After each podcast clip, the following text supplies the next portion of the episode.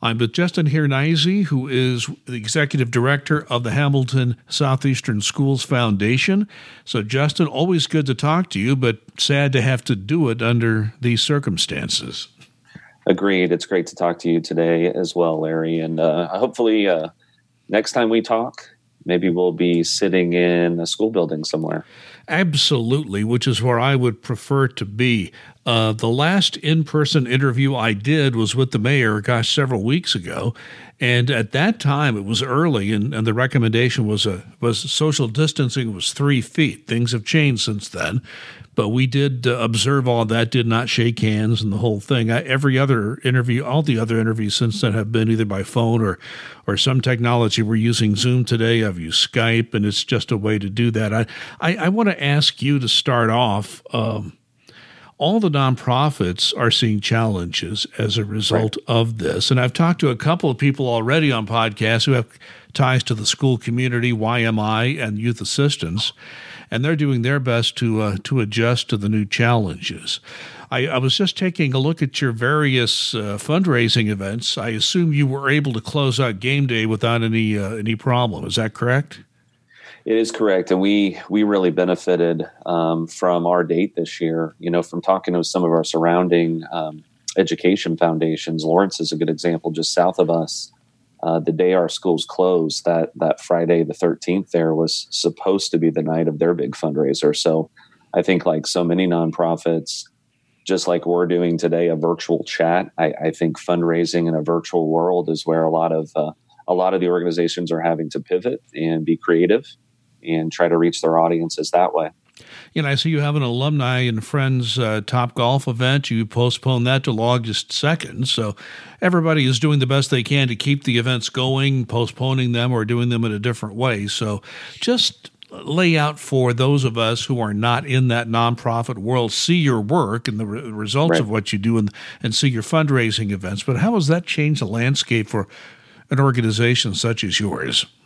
Well, I appreciate you um, asking that question, and I appreciate the work you're doing to highlight a few of our nonprofits too, because the ones you mentioned, uh, Youth Mentoring Initiative, and the work they're doing with uh, HSE school students, as well as the Fishers Youth Assistance Program. I think when this first uh, happened and schools were set to close, and as we all remember, it was for a period of weeks, not months, when this first happened. I think one of the immediate things that was brought to our attention is how are we going to feed kids that were relying on coming to school and getting a couple of meals. So I know Youth Assistance has been a big partner of that, and really uh, want to echo the thanks to them for the work they're doing.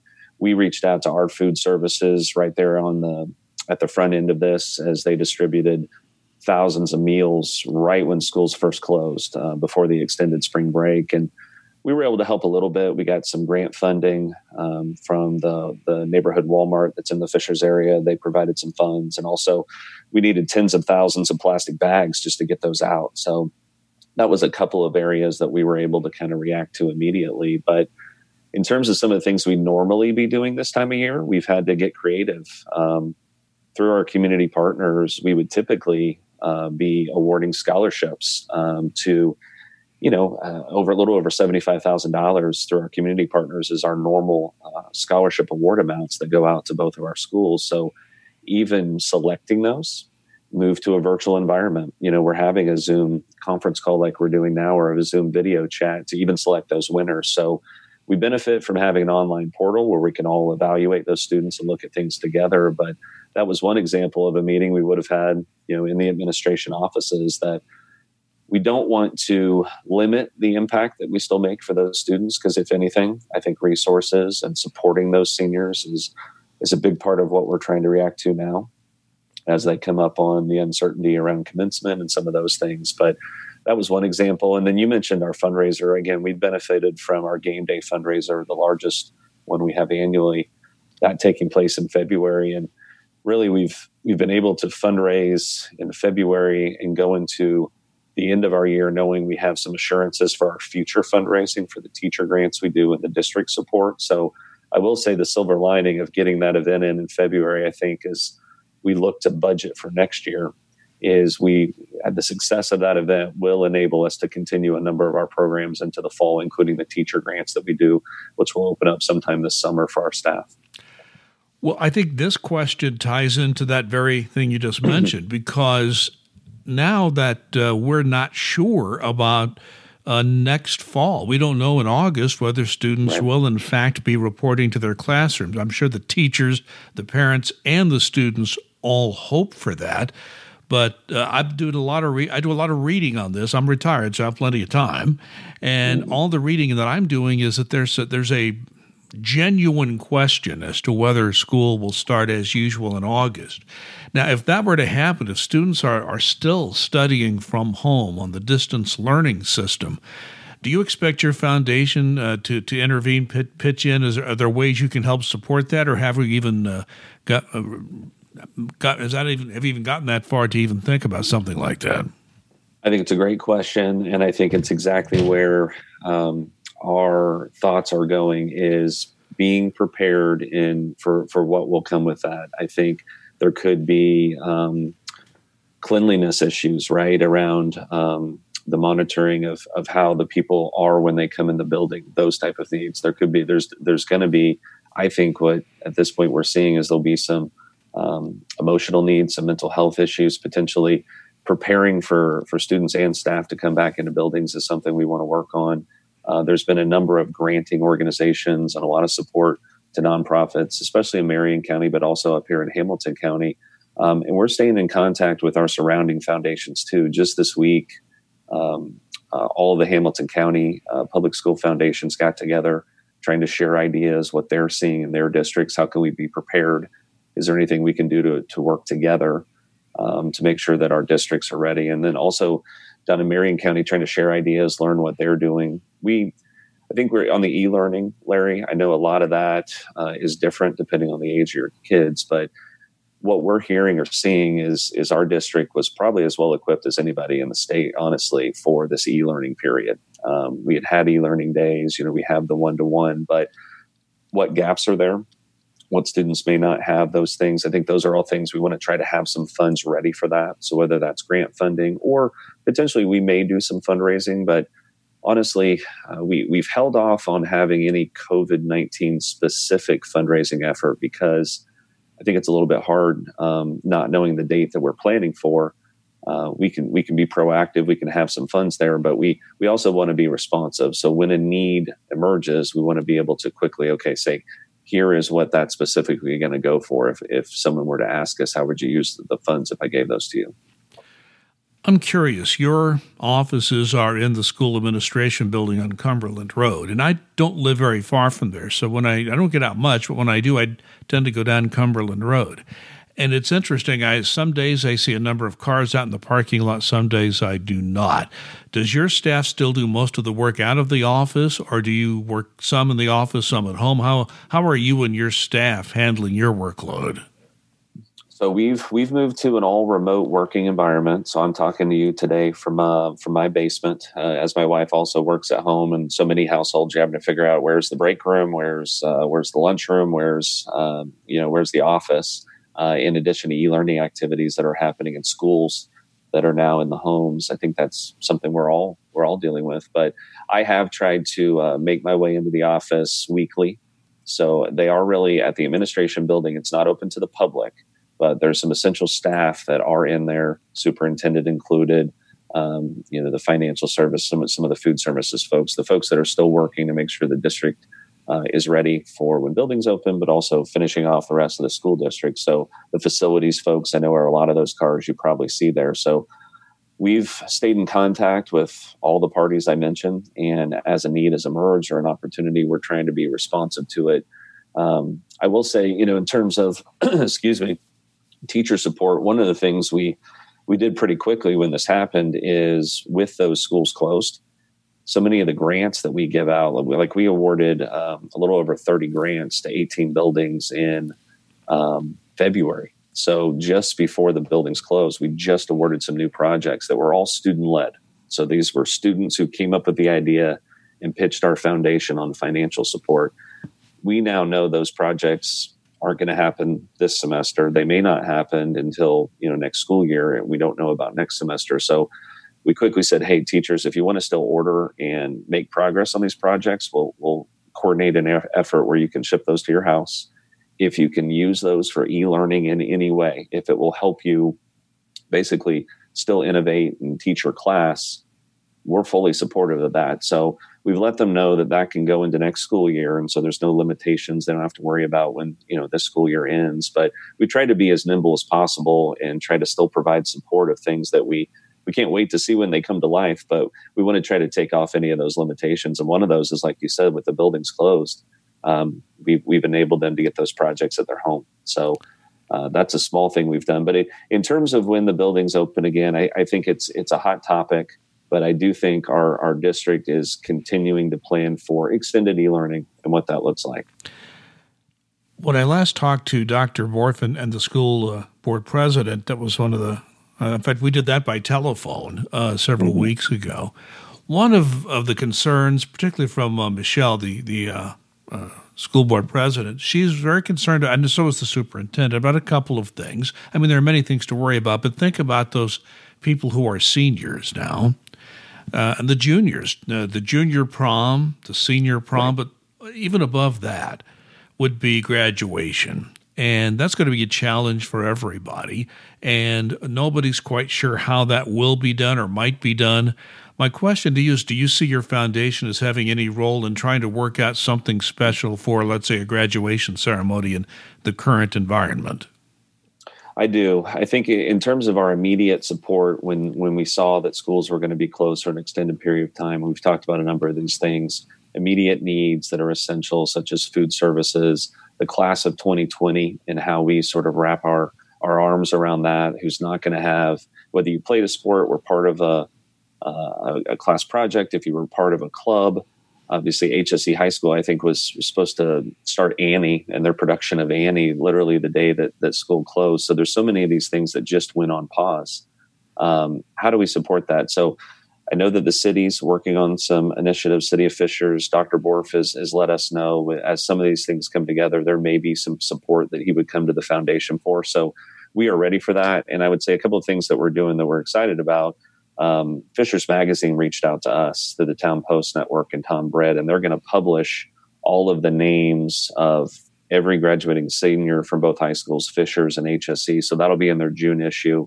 Uh, Tom's been very generous. He's working with a number of the foundations. If a uh, someone listening to the podcast has a senior or is friends with a senior and wants to take out even a $25 ad, Tom has said some of those funds will benefit the school foundation and our plan would be then with those funds as things come together for the senior class to use some of those funds to to support them in whatever that looks like. If it's a delayed commencement, if it's a program, if it's video support. And I think the other thing that's that's neat and, this will be coming out I think mid to late May is we have been working on some video elements that we want to uh, we want to showcase and really highlight and, and, tell the class of 2020 how important they are to us and our school community. So that's something that that I think will come out next month. Uh, but there's been some work behind the scenes on that as well, which I think has a chance to be really neat. Well, I'm glad that you're working with Tom Britt. I know Tom well. And usually, if I compliment him, that's just a setup for a joke to take a shot at him. But I won't do that today. Tom is is a good community minded guy, and I'm glad to hear that you're you're working with him. He's even given some free ad space to people who are struggling in the business community. That's so, exactly right. You know, he's uh, he's doing what he can to to help out locally. So I I don't know. I've um, I'm curious about one thing, and this is going a little bit far out, but I just want to know what your thoughts are, what you've heard, or if there's any anything you'd like to, to say about this. You talked about your largest uh, fundraising game time, and that's done, and you've, you've been able to successfully complete that. But I think the second largest one, correct me if I'm wrong, is the Mudsock game. It is. And the Mudsock game, of course, comes up usually in September. And my question to you is have you even had to think about the possibility that Mudsock game may not happen. Nobody knows what will happen to, to high school sports as we go into the fall. Have you? Is this too early to think about, or have you actually put some some uh, planning possibilities together there? I would say, in terms of planning possibilities, we're probably not as far along on that one, but we've definitely we've given it some thought. That committee would typically get together starting in May. So, really, right now, uh, we would be actively soliciting uh, community support in terms of sponsorships. Uh, we'd be starting to get ticket sales ready for the summer months uh, in June and July. And the date for this year is September 11th, uh, Friday, September 11th at HSE High School. So I know our school, our school uh, athletic departments will will follow all IHSAA guidelines, um, and obviously the schools will will come alongside that. But when you think about social distancing and you think about what we normally do with that VIP event, which I know you've attended, we kind of take over an end zone, and if anything, we're kind of slammed in there together. So you know, it's hard to imagine an environment where um, we'd be able to rent the bleachers and have a big tent where people are getting together because it's it's that close knit uh, community event that kind of makes that that VIP opportunity so neat because you don't know who you're going to bump into. Community leaders, uh, we have all the teachers of the year from the various schools there too. Uh, so I think we've had a couple of, of thoughts. You know, if like everything else with fundraising, if that needs to go virtual, we have a couple ideas we might do there. Um, but I think the other part of that too is we're, we we're talking to those uh, community sponsors, especially the folks that that have done that for years. Around if that event happens, here's what we think it might look like. But if it doesn't, are there some other ways we might be able to still do some mud sock oriented activities around that time? including the pasta bowl. And you know all about the pasta bowl, Larry. Last year we brought in, you know, over 40,000 pounds of pasta through our 22 schools that went into district food banks. And if I had to look at one area that I feel pretty strongly we try to do something around, it would be that because I think what we're seeing is the effects of this economically are going to be still down the pike a little bit. And we don't know what reopening looks like. So if I had to predict what would happen, let's just say a football game can't happen, I would predict that we'd still try to put away and still try to put on rather uh, some sort of pasta bowl oriented food drive with our schools because I think by that time there'll still be significant need. Well, you brought something up there I want to explore a little more if you can. I know that you, with all your various events, uh, you do. By the way, one of the memory I have, I you talk about being close together. I still remember a few years ago when we had the driving rainstorm. Everybody was in the tent. Oh my goodness, you're right. Yeah, that was Monsoon that was, doesn't really describe that. Yeah, that's uh, the that two. Was, um, that was what three years ago, and uh, what I'll remember is the student sections. I mean, they they just they stayed right put and they went back and forth all night. It was incredible. I think the jacket I wore that night is still wet, but that's another. Yes. Uh, I, yes. I, want to ask about this commercial sponsorship. You depend a great deal on, on the businesses in the general area, Fishers, and, and even some some uh, outside headquartered businesses that do a lot of uh, business in Fishers. Have you had any indications? You don't have to mention any names. I'm just curious in mm-hmm. general. Have you received any indications from some of these sponsors that have hooked up with you in the past saying, you know, I, I really want to support HSE Foundation, but I'm not sure we can do it this year? Have you heard anything like that yet? I haven't had that specific conversation yet, but we also we're not uh, unaware of what's going on. So we've also held off on active solicitation. I think our mindset right now is with some of the businesses, for instance, that supported the Mudsock game. Uh, one of the things we've been reaching out to them about, because um, a number of those are actually community uh, restaurants. You know, you, you think about some of the people that are kind of the most impacted now with their dining rooms closed, takeout only, those type of things. We are working on a program, and you'll see more about this uh, next week. But um, next week is teacher appreciation week across the across the country. And that's usually a really big week for people. Uh, a lot of schools would cater in feed their whole staffs. A lot of that's not maybe happening like it it should be or could be. So we have been reaching out to them proactively.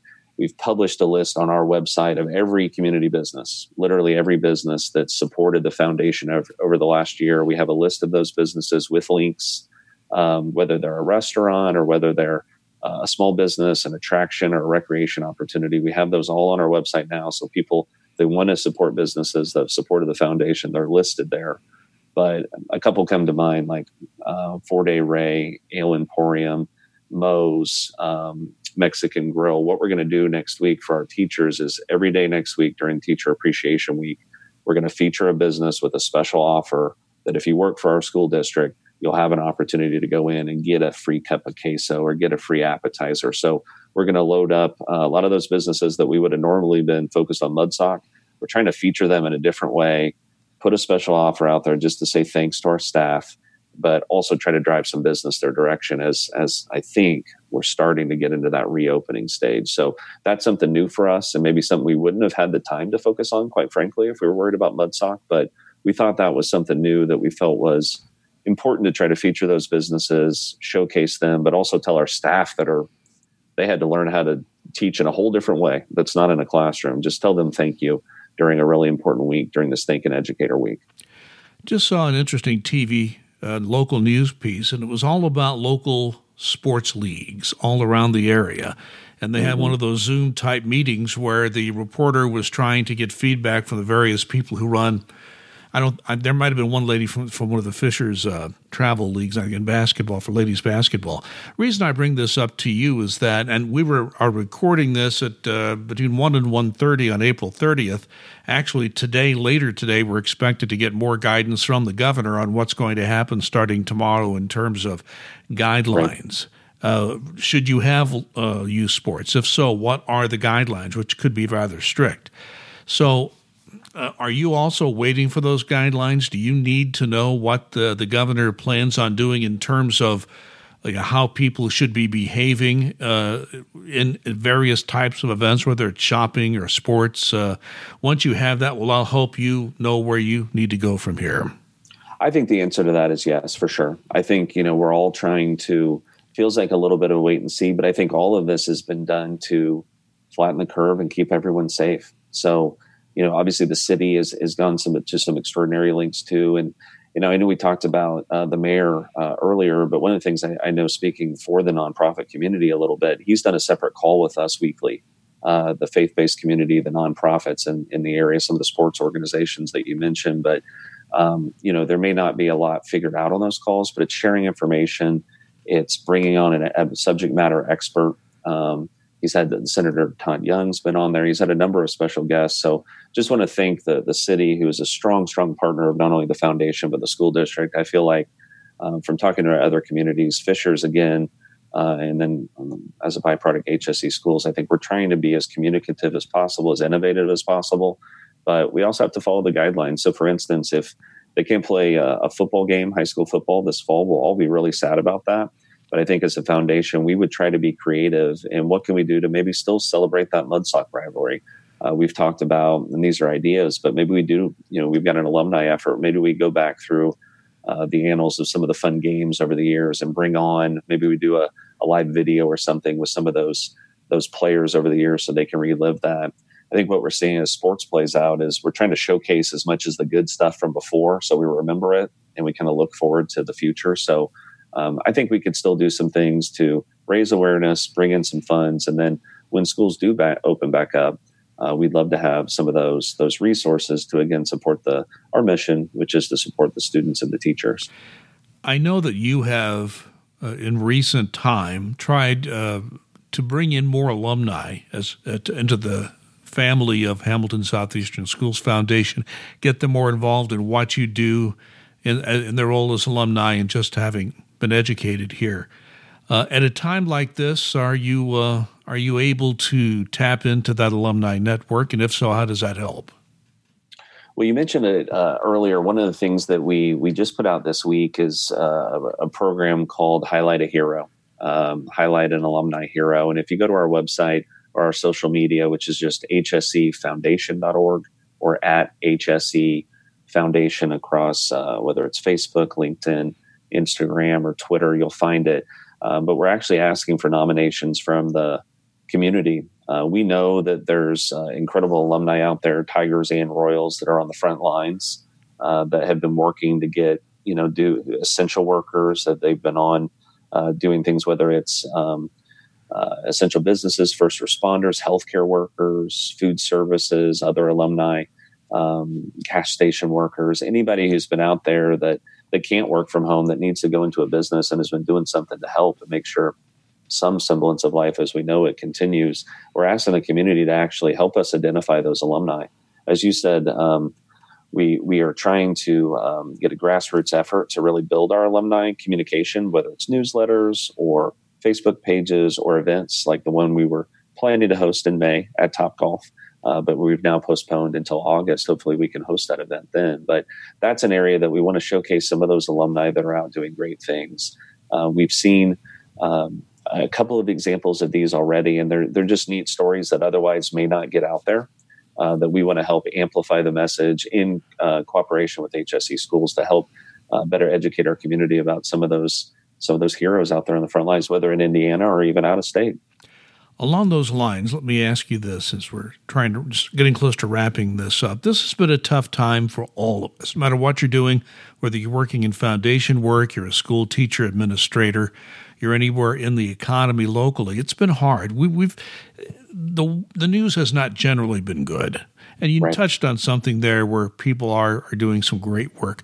Tell me a story or two that you have heard that you found uplifting, that's local, what that makes you feel better about living in the Fishers area?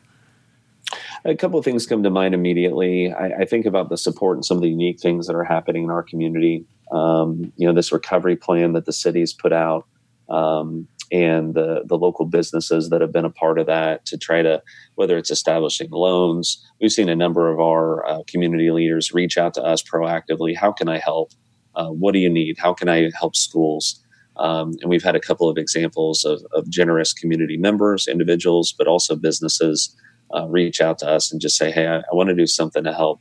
How can we best do that? And the other thing that comes to, to mind is, is again, going back to next week, the foundation's had a long standing uh, honor roll list on our website. Uh, we've got 840 names on there of teachers that, since we were founded in 01, have done something really special that a community member and, and usually a parent has wanted to acknowledge. So, one thing we want to really get going next week is the hashtag thank you HSE. And because it is Teacher Appreciation Week, we're going to work in partnership with the district to not only highlight some of those community businesses with special offers, but we're also going to ask the community.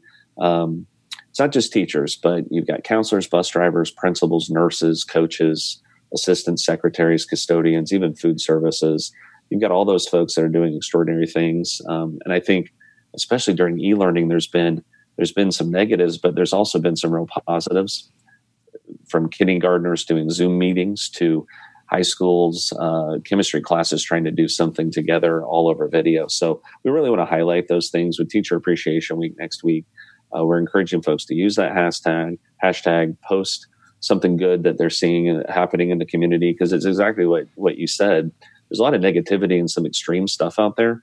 Let's talk about the good. We see a lot of good uh, within HSE schools. Yes, there's some challenges and there's been some real obstacles, but if folks head to our website, again, just hsefoundation.org, they want to nominate a teacher, we'll post them on this honor roll. We'll um, put what you think they done have done extraordinary in your household. We'll put that on a certificate and we'll get that to them just as a little, little bit of a thank you. Uh, but that's something we want to try to showcase next week is this Thank You HSE program across all our 22 schools. You know, help I'm, us uh, help us spread the word about that, the good that's happening out there. Great. I uh, you know, my daughters, my twin daughters are 26, educated K through 12 for HSE schools. So I've been away from it as a parent for a while. But on right. social media, I noticed that when the e-learning started, there were a lot of complaints, parents saying, this doesn't work, this isn't working, we're having problems. That lasted for about two or three days. And you know what, Justin? I stopped seeing that all the connectivity issues, all the procedural issues, technical issues finally got worked out.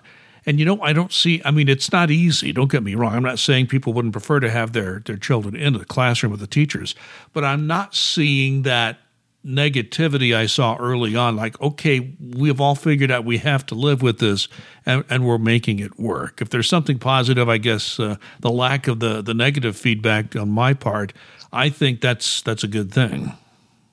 I would agree with you, and I know there's a lot of people, um, you know, even in homes, if you've got uh, kids in three different age groups. You know, if you have in the intermediate level, junior high, you get an elementary and a high school, or you may be seeing different things. You may even see that different between different teachers and how they're adapting. But I will say what I what I've seen is whether it's our administrators or all the principals, these folks are getting together regularly. Buildings are getting together regularly, and I think we've got a whole district of problem solvers and just great people that care about kids. Um, in, in addition to the other nonprofits that support what we do in the schools. It binds us all together in our community, um, and it's it's it's what uh, our group gets up, our board, um, those that support us, our staff. We get up every day and think, how can we do something today that will better the the life of our kids or our educators in some way? So uh, that's our mission. That's what we try to live out every day, and um, it's unique and it is challenging, but sometimes out of challenge comes some some new ways to do things And if e-learning is is going to have to be the the norm for the foreseeable future, I, I, do feel confident that we got some people in this district that will try to continue to be cutting edge and try to make sure that all our students, if they are uh, struggling, have some support. Um, and that's something I mentioned too. I talked with Brooke Lawson uh, earlier today, and she wanted me to reiterate if if a student is struggling out there and needs counseling services, they're all still working. Um, people are available for telechats if they need it. If if there's anyone out there that just this e-learning thing is still a struggle for them, reach out, talk to your counselor, reach out to a teacher. Uh, the district wants to still respond and, and still be there for you, even though it may have to be in a, rem- a remote setting. Well, that's thanks for the reminder on that. That's very, very important that people know that. I don't know of any teacher, administrator, anybody involved in the educational system whose workload has gone down as a result of this. Everybody's working harder, I would say. Uh, anything, we're about out of time here. Anything you want to say before we uh, wrap this up? No, I just want to thank you for continuing to highlight uh, some important stuff going on in our community. Um, you know, I, I think our staff, there has been challenges that you and I talked about, but I think we are seeing a lot of good out there. So help us share the good. Think about if you're listening to this, if you've got somebody who is in your student's life or you've seen go the extra mile, whether they're an alumni, help us celebrate them. Go on our website, tell us a little bit about them, share a photo. We'll make sure that gets shared out on social media. And then uh, for Teacher Appreciation Week next week, I would encourage everybody uh, throughout the district. All all 22 schools are involved, but hashtag thank you HSE. Post a photo. Tell us something really neat that you saw, and let let's let that good go go viral. Let, let's stay focused on some of that good because there's plenty of the other things going on. But if we can keep focused on that. Um, we continue to hear that that's a really positive part of a number of our students' days when they see those positive messages. So we want to help get that out there. And I appreciate you helping us highlight that, Larry. Well, my pleasure to do that. So, you've just heard Justin Hiernizy from his home basement. You've heard me, Larry Landon, from my home office. Uh, we're uh, we're just trying to make do with what we have uh, during these these uh, challenging times. But Justin, thank you once again. Always a pleasure to talk to you. Same to you, Larry. Have a good rest of your day, and we'll talk to you soon. Take care.